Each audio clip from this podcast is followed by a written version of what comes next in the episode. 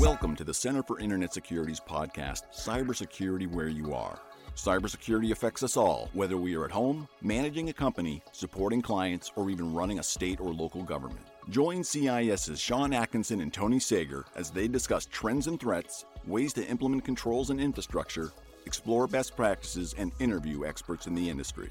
We are here to bring clarity to these complex issues to bring confidence in the connected world. Well, welcome back to the Center for Internet Security's podcast series, Cybersecurity Where You Are. Uh, I'm joined today by my co-host Sean Atkinson, the CISO for the Center for Internet Security. Welcome, Sean. Thank you, Tony. Great to be here. Yeah, the special guest with us today, Roger Grimes of KnowBe4. Welcome aboard, Roger. Glad to be here. Yeah, such a pleasure. So we're, um, you know, as always, we're we're taking a look at some of the uh, interesting topics and interesting people in the industry and try to try to simplify and bring down to earth some of the key things that we're all struggling with in this cybersecurity industry. So today's focus, and we have a real expert on the on the line here today, is uh, Roger talking about the role of data in cybersecurity and how we use it to make decisions or fail to use it to make decisions.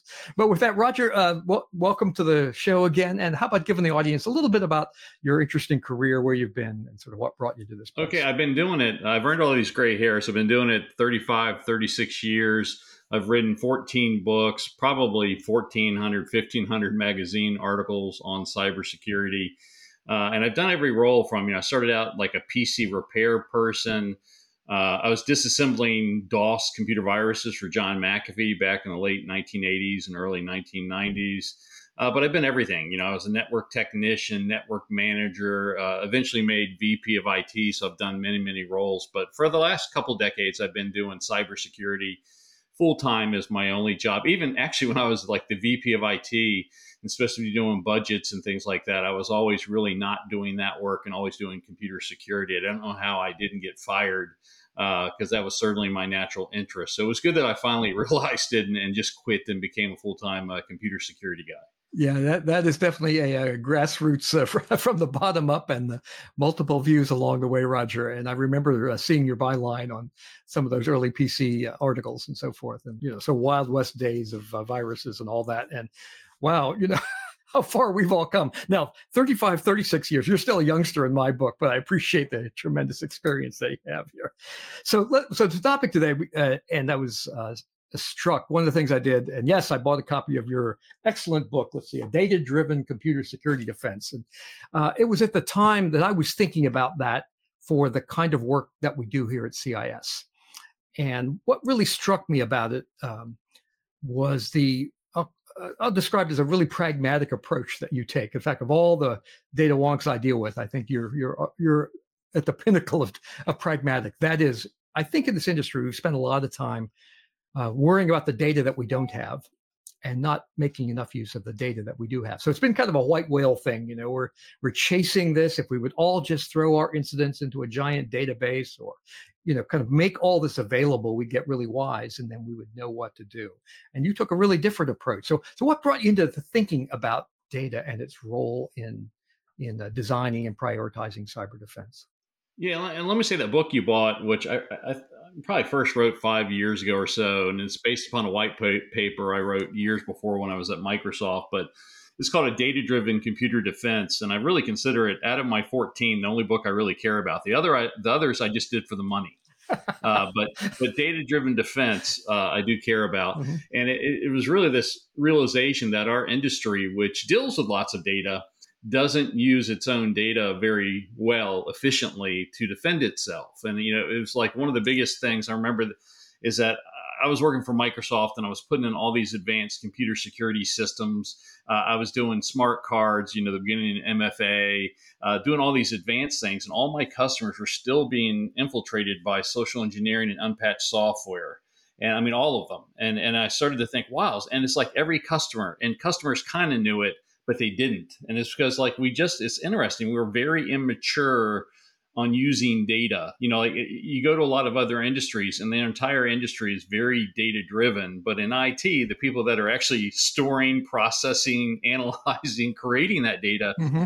we don't use it very efficiently ourselves. And many times it would be data that we that most of us have or could have if we literally just looked and used it. Like uh, a, kind of a good example i have in the book is a lot of people may have a metric which is you know how many malware programs did we detect this month? And that would be a metric. That show them going you know we we detected more malware programs or less malware programs. And i was like it really if you're detecting and removing malware before it goes off it really is no risk to you the real risk is how long did the malware malware dwell how long did it was it on your environment before it was detected and removed and nobody was getting that information at all even though you could easily get it uh, you could turn on like in you know I was working at Microsoft at the time. It's like oh you could turn on AppLocker, an application control program, yeah. and audit only mode, and that will tell you when a particular executable first executes, and you could compare that against the antivirus removal logs to get your dwell time. Because really, the risk to you is how long was it on your systems, and did it go undetected? Was it one second or three days or three weeks? And so that really, you know, is the sort of thing I was looking at is we need to get, you know, better use the data that we have. Uh, even trying to like, if you have to apply a control, a bunch of controls, like if you're doing PCI DSS or you're doing, um, you know, the NS, the the the NIST uh, cybersecurity control framework.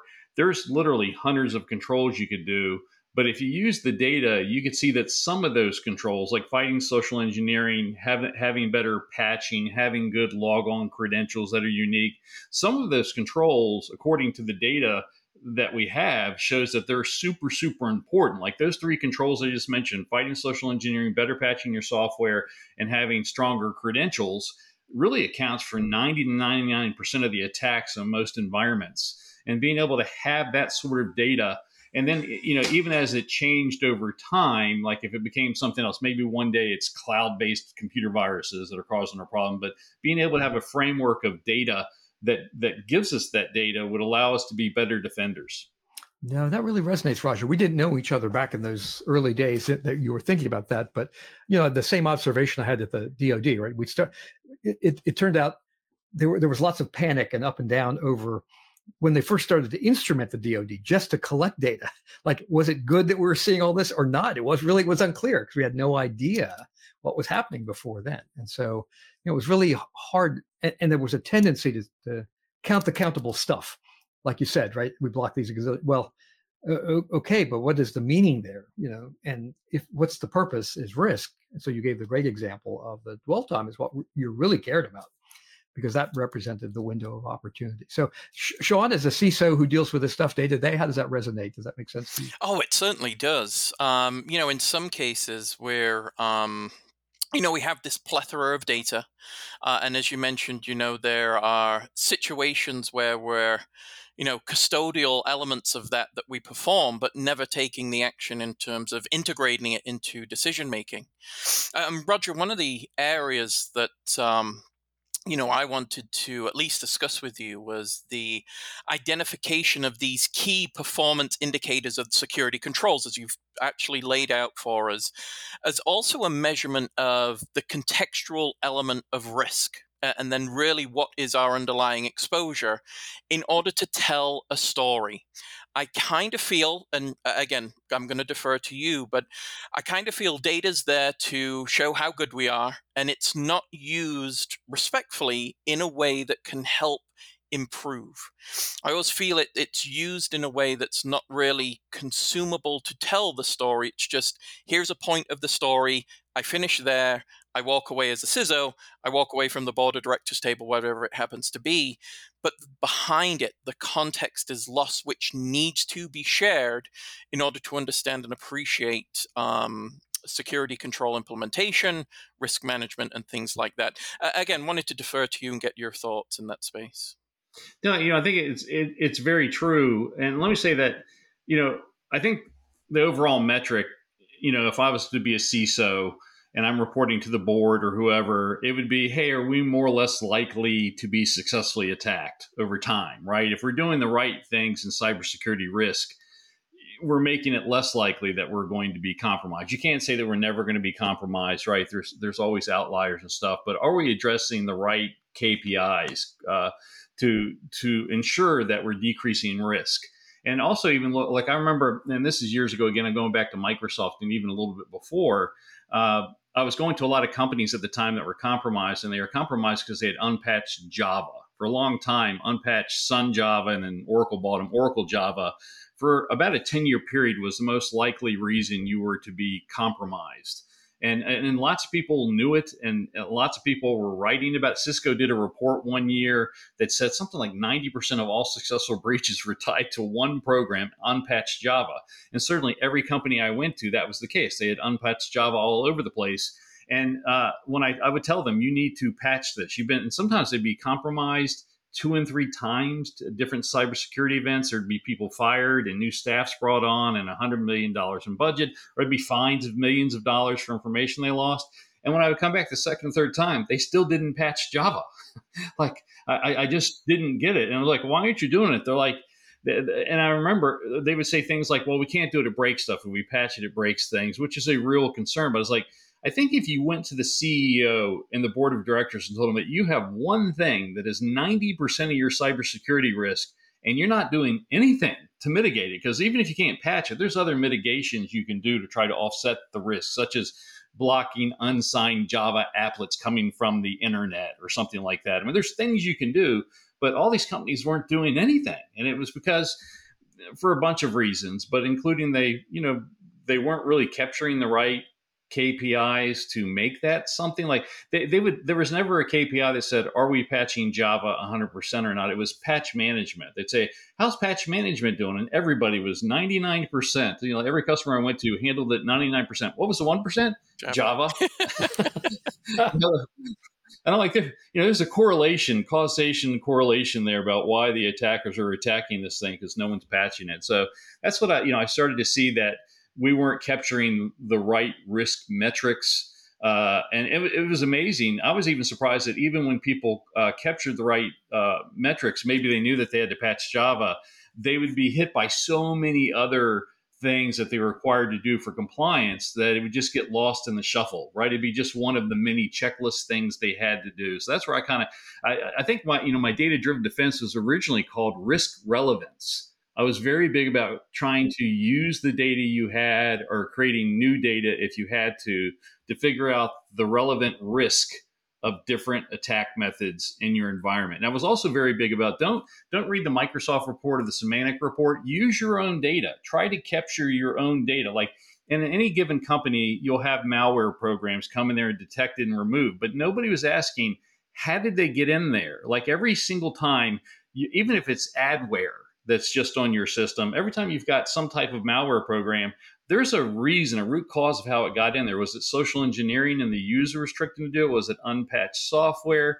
Was it a credential issue? Did it come in from a supply chain thing? I mean, nobody was capturing that information, and it really wasn't that hard to capture it because you could literally list the top 10 malware programs that your antivirus program detected and removed read about them and go, oh, that only comes in through social engineering. This one only comes in through, um, you know, malicious Word documents. This one only comes in through unpatched web servers or whatever. Literally, with 30 minutes of investigation, you could kind of figure out the the relative risk of the different methods being used to compromise your environment and then you have something to concentrate on right and also the other thing and i, I apologize you get you get me talking guys is that i realized that like a lot of people are concentrating on pass the hash attacks at the time, you know, where people would break in, be able to uh, download your password hashes and crack them. And today it's ransomware. People are worried about ransomware. And I'm like, those are really outcomes of your real problem. Your real problem is how the attackers got in to do pass the hash attacks or how the attackers got in to do ransomware. Because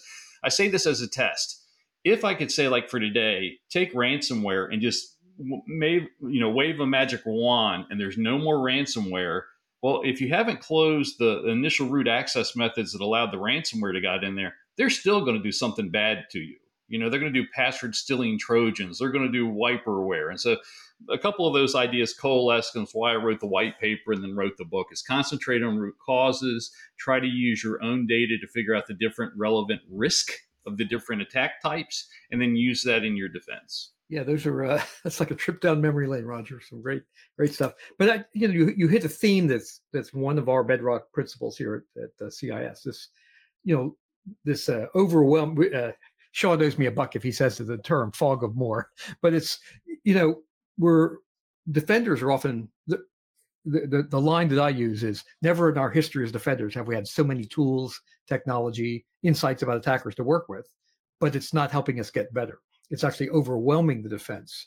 And so you've got this soup of you know sort of too many choices, too many well-intended government agencies and the court system and the insurers and the lawyers. And it's you, you know you need some way to get through that, right? You, how will I prioritize in a noisy environment? Well, I've got to look at things like what's the likelihood you know those are the kinds of things that really help you think about that and you, you're right i think we another part of that is this sort of i described as you know perfection has been the enemy of the good in cybersecurity for as long as we remember right? So you you know there's a tendency to say oh you have some good ideas there roger but that doesn't stop everything. Well but but i'm going to deal with 80 90% i think i'll take my chances you know? but it's sort of again folks like me grew up in a world where our job is to keep pointing out problems no matter how much you've already spent.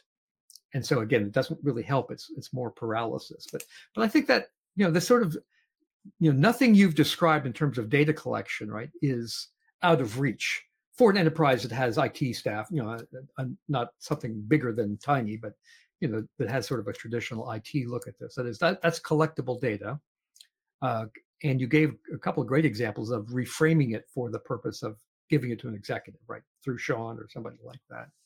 And I think that that is a, a, a, fair conclusion that we really have not used what we have there.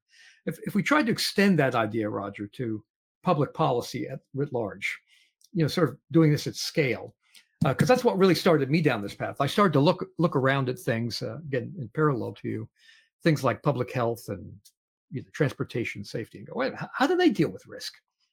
They don't, you know, they don't throw up their hands and give up, right? They they attempt to look at the data and history and you know we as a society we develop uh, building codes and licensing and you know that kind of thing to help manage most of the risk. But there's a clear um, implication. There is science and data behind these things right? People have tested the strength of materials so are, are we still a long way from that kind of thinking in cyber or is that is that within reach? Yeah i mean that, actually you bring up a great point. Let me say that the problem is without having a data driven uh, defense that uh, the allegory I use is suppose you have a bunch of you have a house and attackers are breaking in it all the time and they're coming through the windows. Well, there's a lot of different ways that attackers could break into your house through the door, through the windows, through the garage, through the roof, through the ceiling, through the you know the walls, all this stuff. But you have noticed that over time that every time they break in, they're coming through the windows.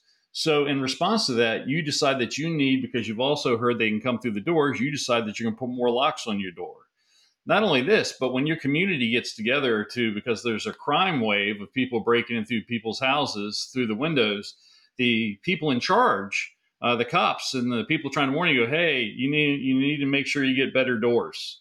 Uh, you know, that's a, you know, we've got lots of reports of people coming through the windows. And so we're going to recommend that you get better doors and that, that's what a lot of like our control documents are like is that they just they everybody has a sense of what the major issues are but they want to make sure you're handling the 199 different issues. But on a on a, a global policy level i certainly think that uh, it, it would be great if we were able to share i think either at a government level or even possibly you know internationally uh, collected statistics. You know, like so when someone gets something from Microsoft or Symantec or something like that, sometimes they they have a feeling that it's a vendor narrative because trying to sell them software or something like that. So it would be great if we had public policies to push out better data collection and dissemination. And let me say, one of my inventions in my head that I love um, is the idea that we would have a DNS like infrastructure where somebody could just say, I just got this packet, the, somebody's server client or email client or whatever would say, I just got this packet from this IP address or domain.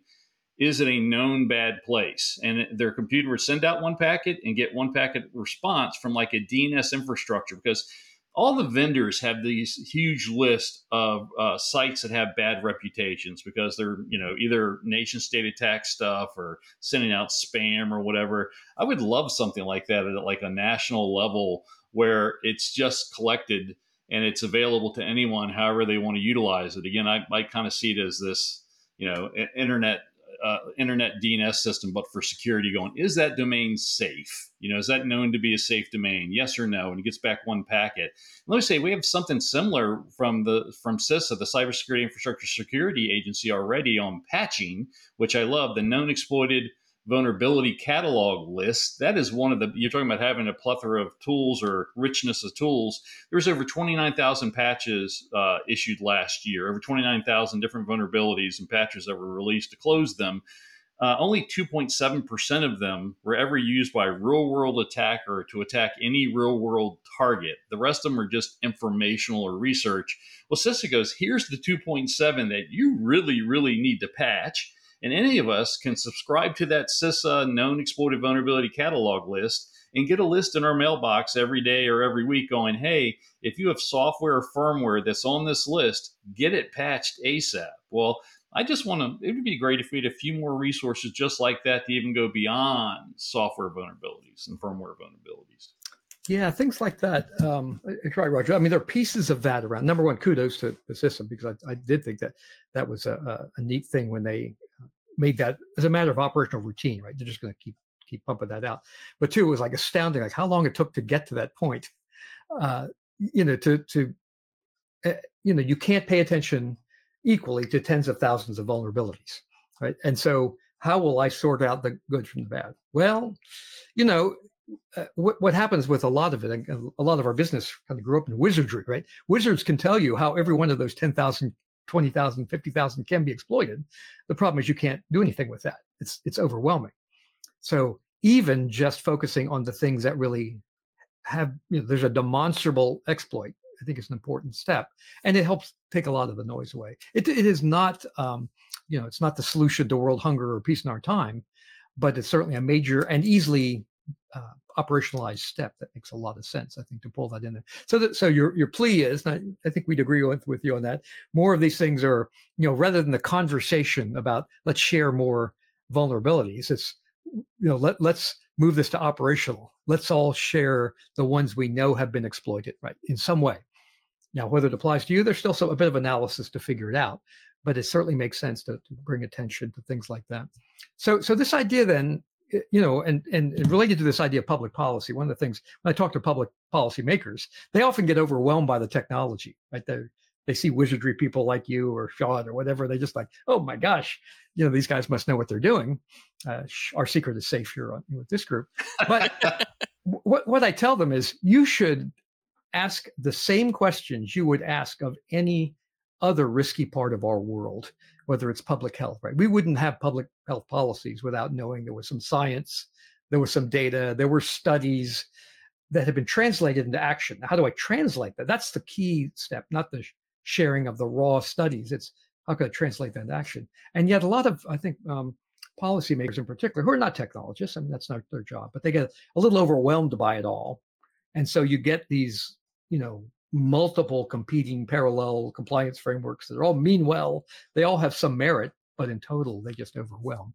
So, so Sean, now back to the, the role that you play, really try to sort through this as an enterprise, right? So you're in an unusual situation because our board, you know, I think it's fair to say is more more cyber concerned than the average because that's that's our business it's in our name and so the the risks of reputational risk of failure are pretty high so what is their demand of you in terms of prioritization and the, the backing of data behind what the program that you put together. Absolutely. Well, it goes back to something uh, Roger had mentioned, and that's the root cause analysis piece. It's the one of the things is the transparency between the compliance requirement and actual security. So show and demonstrate actual security. And, and Roger, I, have said this, and uh, I'm trying to get it to the level of fog of more, but it's not quite there yet. Is that the um, byproduct of good security is compliance? Uh, you know, it, it's part of it, and you can align to it if you do good security. But um, so really, and as you mentioned, Tony, very uh, cyber savvy um, board so, breaking down that to the risk, to the root cause analysis, what are we doing in these places? And, and really, it takes some of the guesswork in terms of what do they want to know, and me providing necessarily the information to them is there is a demand in terms of the structure, in terms of what they want to see. and that allows me a, a, a really a more delicate path towards understanding what is key performance, providing them information from a risk based perspective, the contextual element that Roger had mentioned, and also in the book, which is phenomenal, by the way, allows us then to understand the approach we're taking and the decision making I'm putting in play. Because now I can back it up with these respective capabilities and these approaches. It's not just I think this is a good idea. You know, I think patching makes sense. Um, okay, well, we had that 30 years ago. Uh, anything else, Sean? You know, it allows us then for me to create a narrative with the organization and with the board to understand and then provide ultimately confidence. But it gets to a point that uh, I wanted to reflect back to Roger, if I could, on this data driven approach to threat modeling absolutely phenomenal. It allows us to contextualize. I'm not focused on, let's say, the entire MITRE ATT&CK framework. I can then start to focus and look at the probabilities and the impacts and really then start to address a more succinct approach by utilizing the data to uh, responding kind to representative uh, adversarial threat it allows me another step in that right direction of trying to boil the ocean. I can get it down to where there are specifics. And yeah, you know, I can get to the 90% and like that there is no complete insecurity, but it allows me a, uh, a greater success factor. And I just want to get your thoughts on that, Roger. Yeah, no, and that's all about that. I think one of the best things I try to communicate to any board is there's a lot of threats and here are the ones you really need to be worried about. Like, you know, a great example, and I, I, hear this all the time. Somebody was saying, be careful about your credit cards being stolen wirelessly. You know, somebody uh, coming up and doing a, a some sort of wireless uh, near NFC near field uh, scanning of your credit card from your wallet or while you're using it and that sort of stuff. And let me say that is something that really can be done to wireless enabled chip RFIC radio frequency identity cards, RFID uh, credit card enabled credit cards and stuff. But I've never seen a real world crime report of a real world crime ever where a real world criminal actually wirelessly got the card. I've never read a crime report where the police got the equipment that the criminal would need to have to do it. I've never heard of a criminal and his pleading say that they had done it. And yet there's like a billion dollar industry of people buying these RFID credit card sleeve things. And let me say, my company KnowBe4, my employer who I love, we, we hand them out at conferences and I'll give this speech. I, I have one of those. yeah, yeah. And I'll say, listen, they're worthless that you know the, the, the, they do what they're claimed to do but there's not never been as far as i know a real world and i've been saying this for over a decade so if there was the rfid credit card shielding sleeve people i'm sure would print this to embarrass me but i've never known of a, a, a crime that these sleeves would have prevented yet in the real world and yet when I go at the booth after after that talk and I have a bunch of them, I have probably 50 people ask for them. you know, they just heard the speech, they've just heard how great they are or how worthless they are, and they tell me how great the speech was, and they're like, "Can I have one of those?" And I'm like, "Sure, here you go." And I'm I'm befuddled, but I think it's just something about humans in that we have so much to worry about, and we've been told certain things over and over again that we have to respond, and and and there are some things that we need to respond to at, at a national level and global level. And to go back kind of, kind of to Tony, where you talk about like what we could do nationally. Another initiative that I like that CIS is doing is Secure by Design, where they're trying to get people to more securely design software and secure software defaults. It really is great stuff. But you know, here's the wild part is, you know, there's this whole programming idea of secure development lifecycle or security development lifecycle, SDL. It is almost not taught in any college or programming school at all. No one i mean very few colleges anywhere in the world teach it. I mean if it's taught in america it's probably taught in two or three colleges.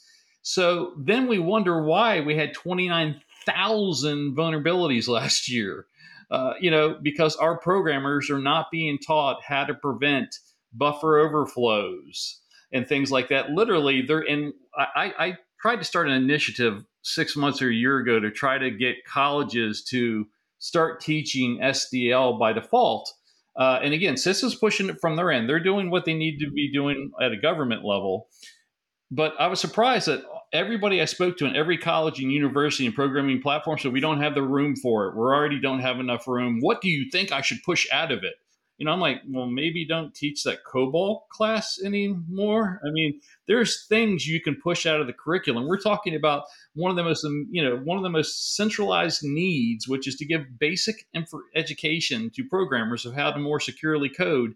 And let me say, it also starts at the uh, corporate level if we had corporations that started to go, hey, uh, we're asking for PGP programmers or Rust developers or whatever, and you must be trained in SDL, that would feed back to the colleges. I mean, it seems like the entire ecosystem is broken. We have 29,000 vulnerabilities, up from four and 5,000 just five or 10 years ago. It's getting worse and worse and worse. And we're wondering, why is it so bad? Why are we continuing to put buffer overflows in the code? And, and you're like, well, part of it is we don't actually teach them not to do it. that doesn't quite predate both of us, Roger, but it's pretty close. You know, the ability to, yeah, and that you know that's the history of technology adoption, right? At least in in IT, that you know we, we headlong rush into new features and new capabilities uh, well before we're able to manage the risks. And i think you're right it's not a and it's not fix one thing it's fix a lot of things to get there the economic incentives right curriculum and all that. You know i've been been in some of those discussions with lots of academics also and but you know uh, but i think in other like you said before a lot of other industries like building codes let's say flying you know while people are learning to fly the faa figured out a lot of these crashes are happening because people are stalling and they literally made it a, a part of the of getting a license as a as a pilot to learn how to avoid stalls how to get out of a stall and you have to practice it a couple of times to get your pilot's license. And then they get educated about it and the plane manufacturer started putting stall warning lights in it. I mean there's this whole ecosystem that responded to this threat but in our field we learn about something and it just doesn't seem to kind of take over the ecosystem like it does in home building and flying and some of the other. No, you're you're exactly right. I mean, I've been looking at this since you know whenever. And uh, do you remember the the the uh, famous uh, blog article by Mary Ann Davidson at Oracle? Yes. she, she, she she sent a letter. I don't know if you remember this, Sean. It was quite a few years ago. She said, looked at what were the top ten schools they hired, you know, computer engineers or whatever from, and sent them a later letter basically saying, "You guys are doing a terrible job." we, they know nothing about security. We have to start from scratch when we hire them. You guys need to do better. And that was highly controversial, right? That was a flame war, you know, going back and forth there. But her point was exactly on the money. You know, people don't, we don't want them to learn coding for its own sake, right? They're going to build systems. They're building components of systems, which almost inevitably have some sort of safety need or resilience need or some, you know, uh, implement financial uh, you know oversight or best practices and so you know the, the attributes that you bring to that are really important but we've kind of let that let go as sort of occupational teaching right? Something they do once they get to the job not something it's like we you have a bunch of engineering schools that never taught engineers how to do load testing you know? Yeah. Well that's you know roger I, let me ask you about this in, in the in the realm of data. I, if you know remember marcus do you remember mark from way back? Um, mark mark's a, a, like a real engineer. You know we call it a real engineer you know a certified you know licensed by the state engineer. And my favorite in the early days of this uh, sort of new person to cyber was the real engineer right the licensed engineer who could spell it so he became the computer guy. And then the, and they would come walk up to me after conferences and they would say you know this is the situation. I, i'm now the it guy. I can't find like the handbook. I can't find the the building codes. Where are they?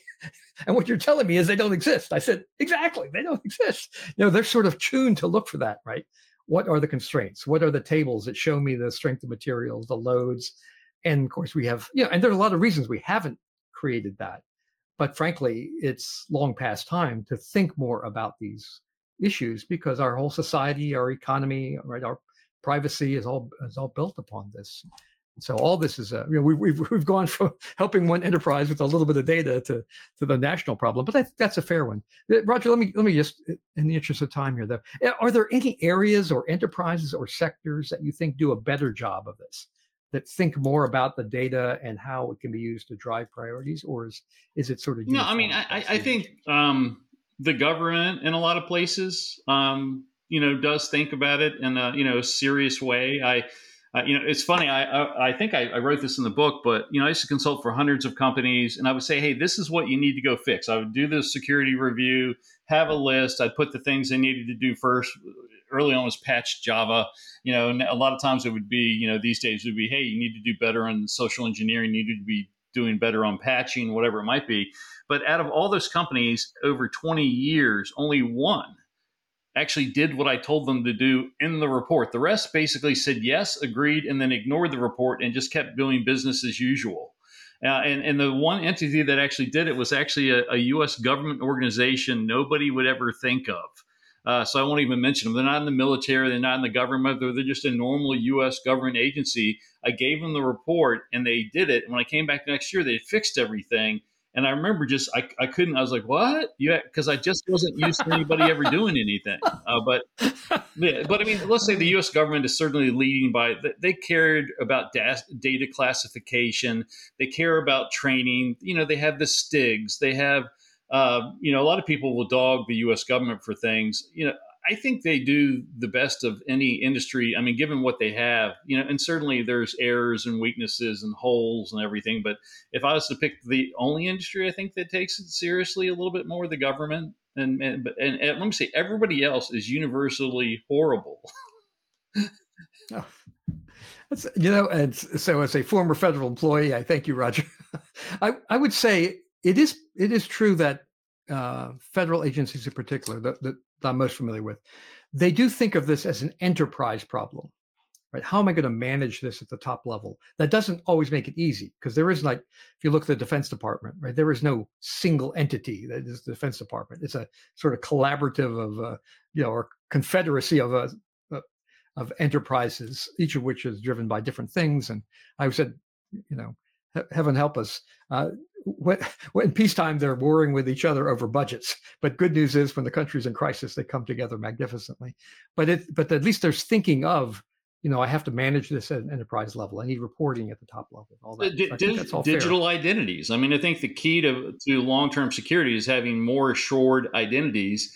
And you know, the U.S. government did that with CAC cards and other things, and assurance and different levels of assurance you know, better than any other entity I know. Not perfectly, and there's lots of problems, but they are trying to address it at a grand scale better than a lot of other groups. All right, let me ask you the uh, because we're all like card carrying cyber guys, Roger. I have to ask you about uh, generative AI and its impact upon upon cyber stuff. I, I, think it's in the contract somewhere, but I forget.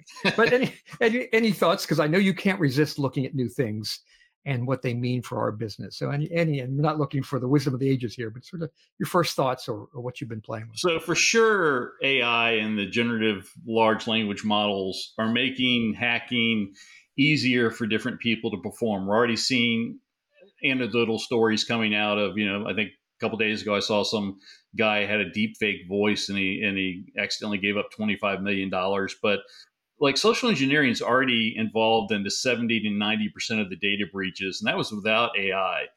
So I, I, one of my first questions, I don't know how bad AI is going to make it worse, right? It's already 100 miles tall. Is it going to make the problem a mile taller, you know, or two miles taller? I don't know. It's already pretty huge with, and that's just with the bad stuff with the typos and, you know, everything. But for sure, AI is going to cause cyber crime to get worse, for sure. We just don't, I don't, I don't think anybody can predict how much worse it's going to make it. And and also one of the big things I try to remind people is the good guys invented it. You know, they invented it decades ago. And uh, at my own employer, KnowBe4, we've been using AI to help better produce educational content and better products that detect phishing scams for like seven years. You know, ahead of the so I, I, I, it's not a zero. It's only it's not like just the bad guys get to use it. The good guys have been using it longer and I think we're going to use it in a better way.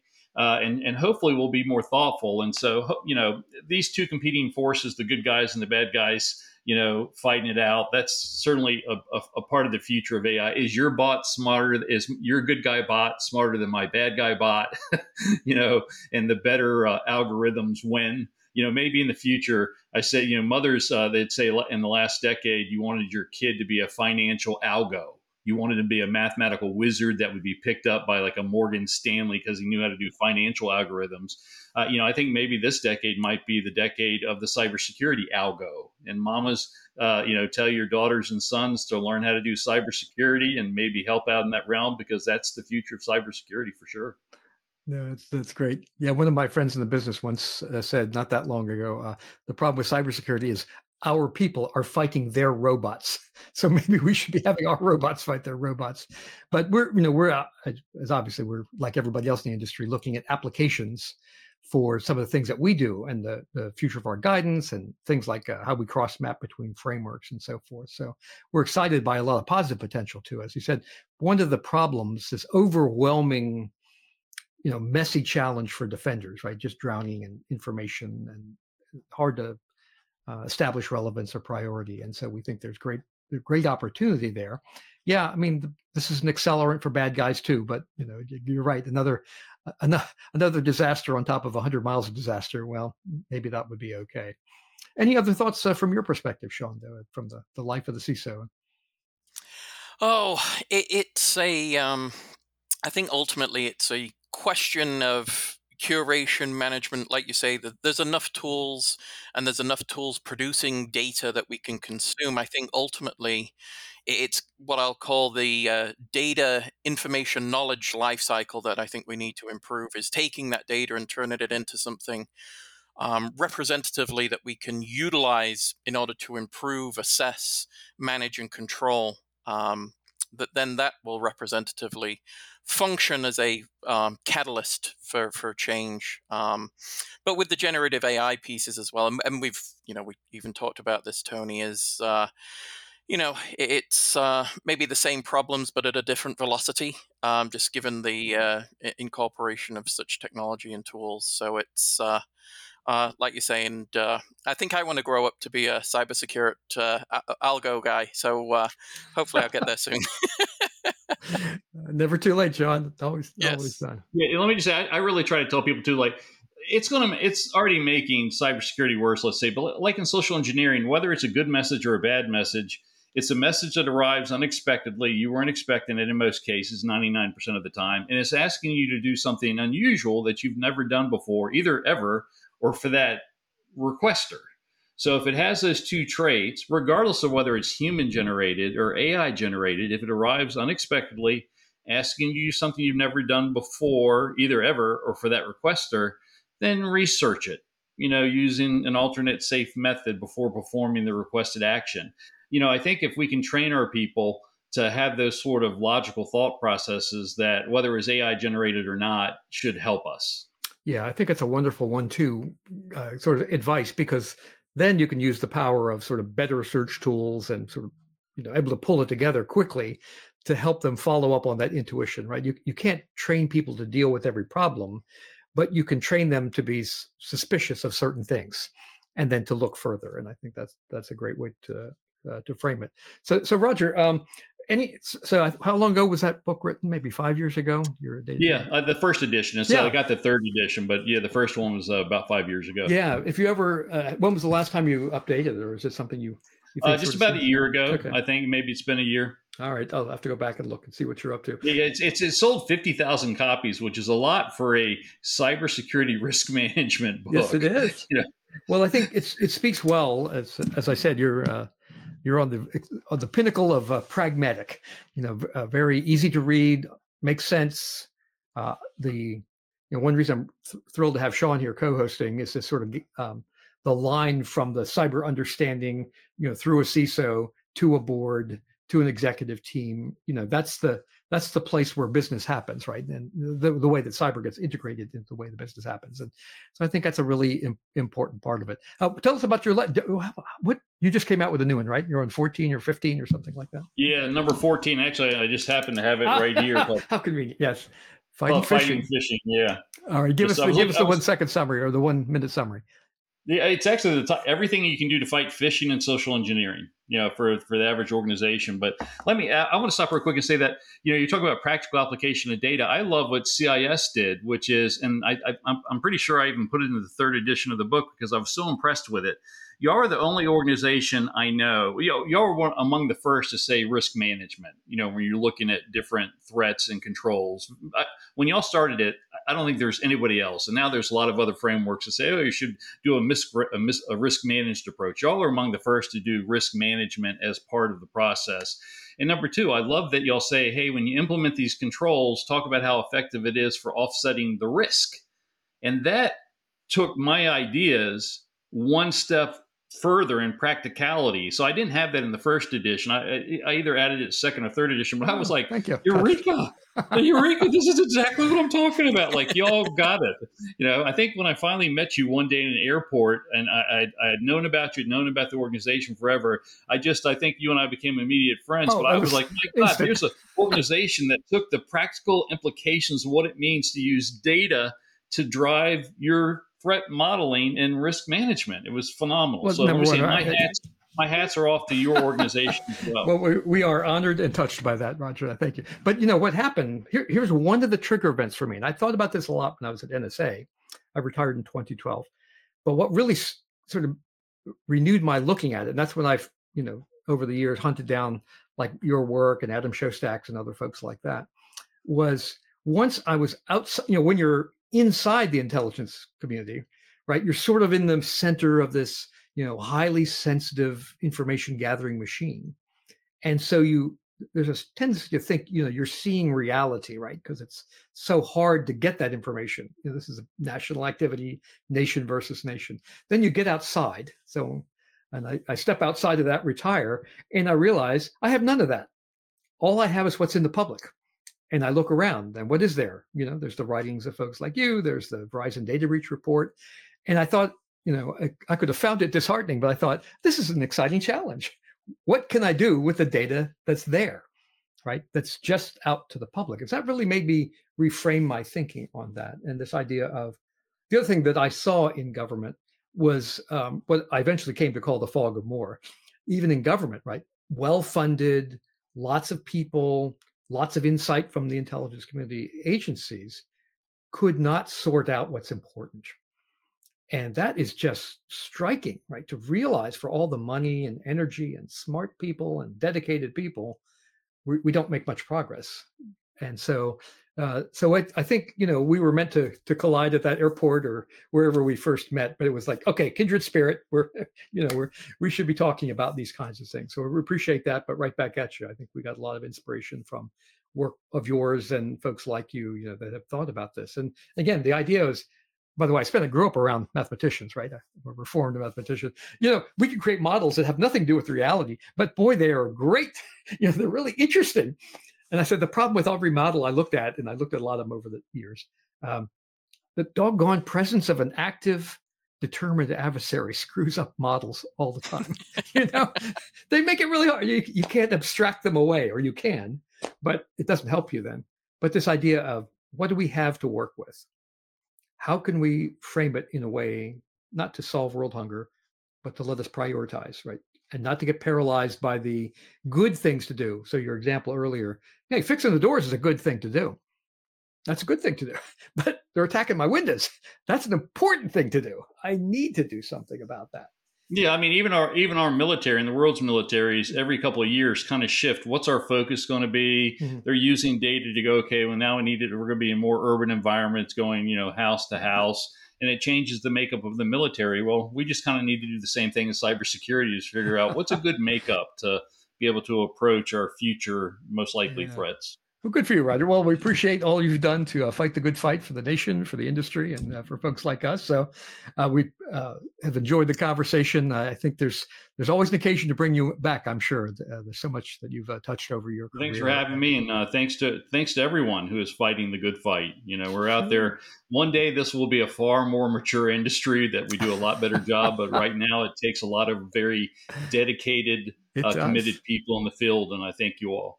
No, right back at you there. I, I said the, you know, there's a tagline I use in, in some of my, my writing, Roger. I don't know if you ever saw it, but you know, we all know defense wins championships.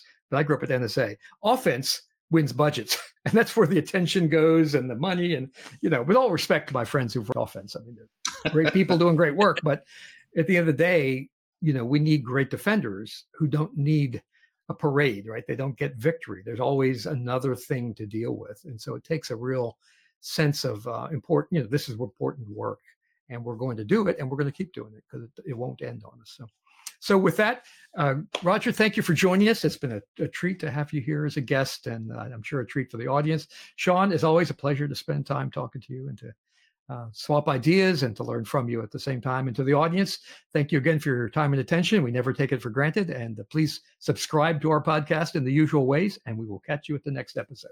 Thank you. Thank you for listening to the show today. The thoughts and opinions expressed by our podcast guests are solely theirs and do not necessarily reflect those of CIS.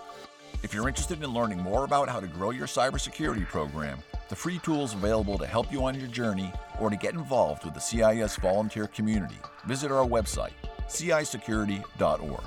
Start secure and stay secure.